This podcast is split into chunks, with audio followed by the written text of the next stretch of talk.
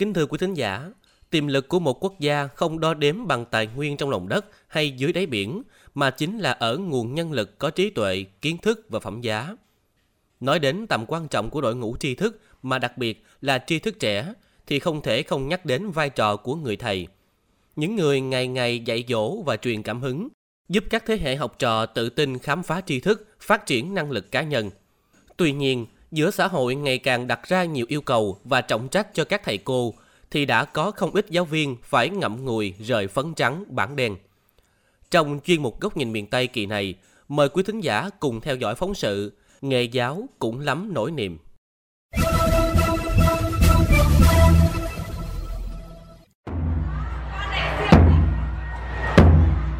Lê giáo viên đã có 6 năm gắn bó với bục giảng, thầy Trần Châu Thành hiện đang công tác tại trường Trung học phổ thông Đầm Dơi, huyện Đầm Dơi, tỉnh Cà Mau.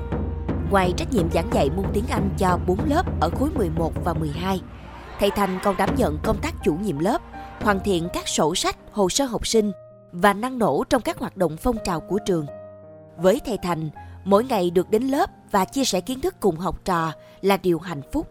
Chia sẻ về quỹ thời gian dành cho công việc, thầy Thành cho biết công việc của giáo viên thì không để nào cân đo đong đếm được, cũng không có chính xác là mỗi ngày dành bao nhiêu thời gian. Có những ngày thì công việc nhiều thì mình dành nhiều thời gian, nhưng cơ bản mình cũng cân bằng được giữa công việc và các cái à, công việc ngoài xã hội khác.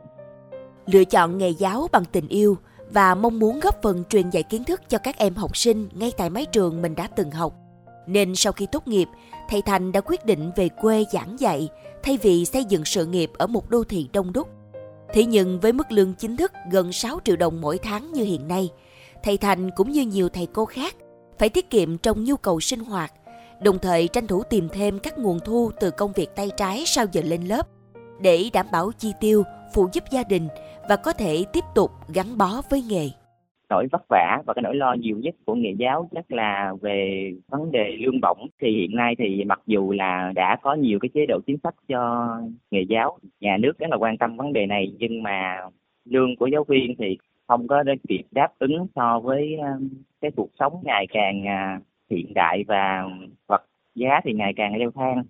À, một vấn đề tiếp theo đó là công việc của giáo viên nhiều người nghĩ là nhàn hạ nhưng mà thực ra giáo viên còn phải à, giảng dạy à, không chỉ là tri thức mà còn phải là đạo đức cho học sinh. Ngoài ra áp lực từ xã hội hiện nay cũng đặt nặng một cái phần nào đó lên nghề giáo. Đòi hỏi phải thật sự là chuẩn mực thì mình mới đủ tâm và đủ tầm để mà theo đuổi nghề nhà giáo. Mọi ngành nghề trong xã hội đều quan trọng nhưng với những người trực tiếp đóng góp giá trị cho sự nghiệp trồng người thì luôn nhận được sự kỳ vọng đặc biệt từ cộng đồng. Ở xã hội hiện đại, người thầy không chỉ dạy kiến thức mà còn phải biết cách truyền cảm hứng để học trò có sự ham thích khám phá, học hỏi. Người thầy phải đặt mình vào nhiều vai trò khác nhau để thấu hiểu, chia sẻ, phải luôn nỗ lực đổi mới để không bị tụt hậu và là gương sáng cho học sinh. Khẳng định về tầm quan trọng của thầy cô giáo, ông Nguyễn Đắc Vinh, chủ nhiệm Ủy ban Văn hóa Giáo dục của Quốc hội nhấn mạnh. Theo cái truyền thống dân tộc ta, người thầy luôn luôn được xã hội đặc biệt coi trọng và người thầy có một cái sức ảnh hưởng rất lớn tới học sinh và cũng như là các gia đình của học sinh. Cho nên chúng tôi thấy cái điều quan trọng ấy, tức là làm sao cho tức là người thầy thể hiện được cái sự gương mẫu, thể hiện được cái sự chuẩn mực và chính người thầy là những cái tấm gương rất là tốt để lan tỏa tới học sinh, giúp cho học sinh trưởng thành hơn. Được xã hội quan tâm và trân trọng, nhưng nhiều thầy cô vẫn ngày ngày đến lớp với sự bất an khi lòng còn nặng nỗi lo cơm áo gạo tiền. Đáng buồn là không phải ai cũng có đủ sức khỏe và linh động được thời gian để làm thêm nghề tay trái. Vì vậy đã có không ít người đành ngậm ngùi giá từ tình yêu với bảng đen phấn trắng. Liên quan đến vấn đề này, mới đây tại cuộc họp trực tuyến qua 63 điểm cầu các tỉnh, thành phố với giáo viên cả nước, Bộ trưởng Bộ Giáo dục và Đào tạo Nguyễn Kim Sơn đã nhận được hơn 6.000 câu hỏi, trong đó có gần 2.000 ý kiến, đề nghị xem xét vấn đề lương, chế độ cho giáo viên còn thấp, khiến nhiều người bỏ nghề hoặc phải làm thêm để sống. Đáng chú ý là trong khi cả nước hiện thiếu hơn 110.000 giáo viên ở các cấp, thì trong 3 năm qua có hơn 40.000 giáo viên bỏ việc và lý do chính là chế độ đãi ngộ chưa tương xứng, công việc áp lực là một phụ huynh có ba con đều đang ở độ tuổi đến trường. Anh Trần Văn Sính ở thị trấn Cái Tàu Hạ, huyện Châu Thành, tỉnh Đồng Tháp, bày tỏ sự đồng cảm và mong muốn thầy cô nhận được nhiều hơn nữa sự quan tâm để họ toàn tâm, toàn lực cống hiến. Cái ngành nghề mà có nhiều cái tác dụng và cũng để cho thế hệ sau này nó phát triển như vậy thì ngược lại theo anh nghĩ là cũng vậy cũng phải có những cái chế độ và có những cái lời động viên khích lệ hay những cái khen thưởng là cái động lực cho thầy cô giáo tiếp tục ừ, trên cái con đường ờ, mà mà mình dấn thân vô. Thu nhập còn hạn chế, công việc áp lực, đó là vấn đề hiện hữu nhiều giáo viên phải đối mặt. Nhưng cũng không thể phủ nhận thời gian qua, các bộ ngành đã có sự lắng nghe và nỗ lực gỡ khó. Tại phiên trả lời chất vấn Quốc hội ngày 7 tháng 11 vừa qua, Bộ trưởng Bộ Nội vụ Phạm Thị Thanh Trà đưa ra cam kết khi thực hiện cải cách tiền lương, lương giáo viên sẽ được ưu tiên xếp cao nhất trong thang bảng lương hành chính sự nghiệp. Chia sẻ này nhận được sự đồng tình từ hàng triệu giáo viên trên cả nước. Thầy giáo trẻ Trần Châu Thành cũng bày tỏ niềm tin. Có nhiều cái nỗi lo thật sự nhưng mà mình mình đang rất là tin tưởng vào à, cái chế độ chính sách của đảng và nhà nước sắp tới sẽ có những cái kế hoạch để nâng lương cho giáo viên à, mình nghĩ là nghề nào cũng khó khăn nhưng mà quan trọng là mình à, đủ tình yêu đủ sự tâm huyết đủ sự tận tâm với nghề thì mình sẽ vượt qua mọi khó khăn. À, những giáo viên vùng cao những giáo viên ở những cái vùng sâu vùng xa còn khó khăn gấp ngàn lần mình đấy, nhưng mà họ có sự tận tâm có sự tâm huyết với nghề thì à, sẽ làm cho những ai đang làm công việc này à, mạnh mẽ hơn quyết tâm hơn. Chưa biết chắc được mức lương sẽ cải thiện bao nhiêu khi nào áp dụng nhưng thông tin này đã mang đến sự phấn khởi cho nhiều giáo viên những người luôn mong muốn được sống và cống hiến với sự nghiệp trồng người.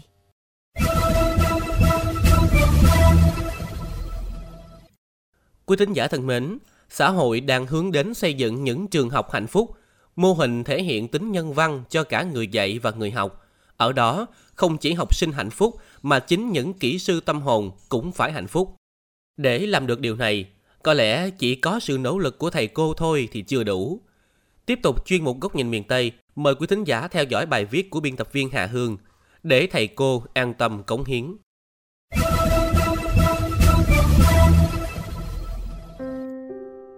Lựa chọn học sư phạm là một sự can đảm vì không phải ai cũng tự tin và có khả năng truyền đạt kiến thức cho người khác. Tôi có nhiều người bạn lựa chọn theo nghề giáo và câu trả lời cho sự lựa chọn ấy luôn bắt đầu bằng hai từ tình yêu. Tôi cũng tin điều đó bởi nếu không yêu thì khó mà chấp nhận dấn thân, khó mà chấp nhận được lương 6 đến 7 triệu đồng mỗi tháng sau gần 6 năm đi làm. Một mức lương khá khiêm tốn so với đặc thù công việc. Trong một lần di chuyển trên chuyến xe công nghệ, tôi có cơ duyên được bác Tài chia sẻ về công việc hiện tại và quá khứ. Anh cho biết trước đây, mình đã có 10 năm làm thầy giáo trung học cơ sở trước khi rẽ hướng làm lái xe. Hỏi ra mới biết, anh rất yêu nghề và dù đã đổi việc gần 5 năm nay, nhưng mỗi khi có người hỏi thăm về nghề giáo, anh vẫn bồi hồi. Với anh, quyết định thôi việc dạy học để lại nhiều tiếc nuối, nhưng không còn sự lựa chọn nào khác vì anh không sống được với mức lương ít ỏi mỗi tháng. Cùng với đó là những áp lực vô hình khi học trò của anh đều là con cưng được cha mẹ nâng niu. Nói đến đây có lẽ chúng ta không khó liên tưởng đến thực trạng của xã hội ngày nay khi tiếng nói của người thầy dường như đã giảm bớt trọng lượng. Dẫu yêu thương học trò hết mực, nhưng để dạy các em nên người, giáo viên cũng cần có công cụ trong tay. Một trong số đó là quy định là kỷ luật trong chừng mực sư phạm để uống nắng các em. Vậy mà giờ đây, một cái khẽ tay, thầy cô cũng phải cân nhắc bởi những hình phạt ấy có thể mang đến phiền phức cho họ bất cứ lúc nào. Ở một góc độ nào đó, Họ như bị kẹt giữa gọng kìm dư luận. Thử hỏi mấy ai còn dám hết lòng vì đàn em? Dù không bỏ việc, một bộ phận giáo viên ngày ngày vẫn lên lớp. Nhưng một khi lửa nghề đã tắt, thì cũng không khác gì họ đã âm thầm nghỉ việc. Nguyên nhân được chia sẻ là do những hạn chế trong chính sách đãi ngộ nhân tài. Nhiều thầy cô vốn rất giỏi về chuyên môn và vững vàng về kỹ năng sư phạm, thậm chí Họ là những lá cờ đầu trong các phong trào thi đua dạy và học. Nhưng mọi sự nỗ lực không được công nhận cào bằng đã gây tổn thương lòng tự trọng và ý thức về phẩm giá. Tháng 11, tháng tri ân thầy cô giáo, tháng rộn ràng cảm xúc của những người lái đò tri thức. Nhưng đâu đó, chắc hẳn vẫn có những người đang cảm thấy chông chênh lạc lõng trên chính hành trình can đảm mà mình đã chọn.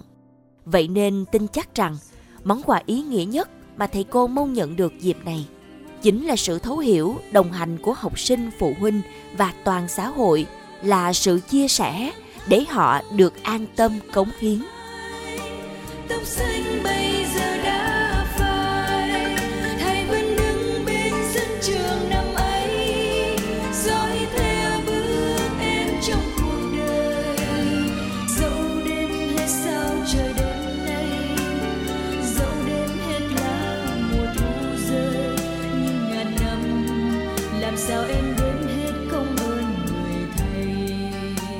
Đến đây, chuyên mục góc nhìn miền Tây trên Mekong FM xin phép được khép lại. Những vấn đề bất cập tại địa phương xin vui lòng gửi về địa chỉ thư ký mekong 90 a gmail.com Nguyễn Châu và Hà Hương cảm ơn bà con và các bạn đã quan tâm theo dõi. Xin chào và hẹn gặp lại.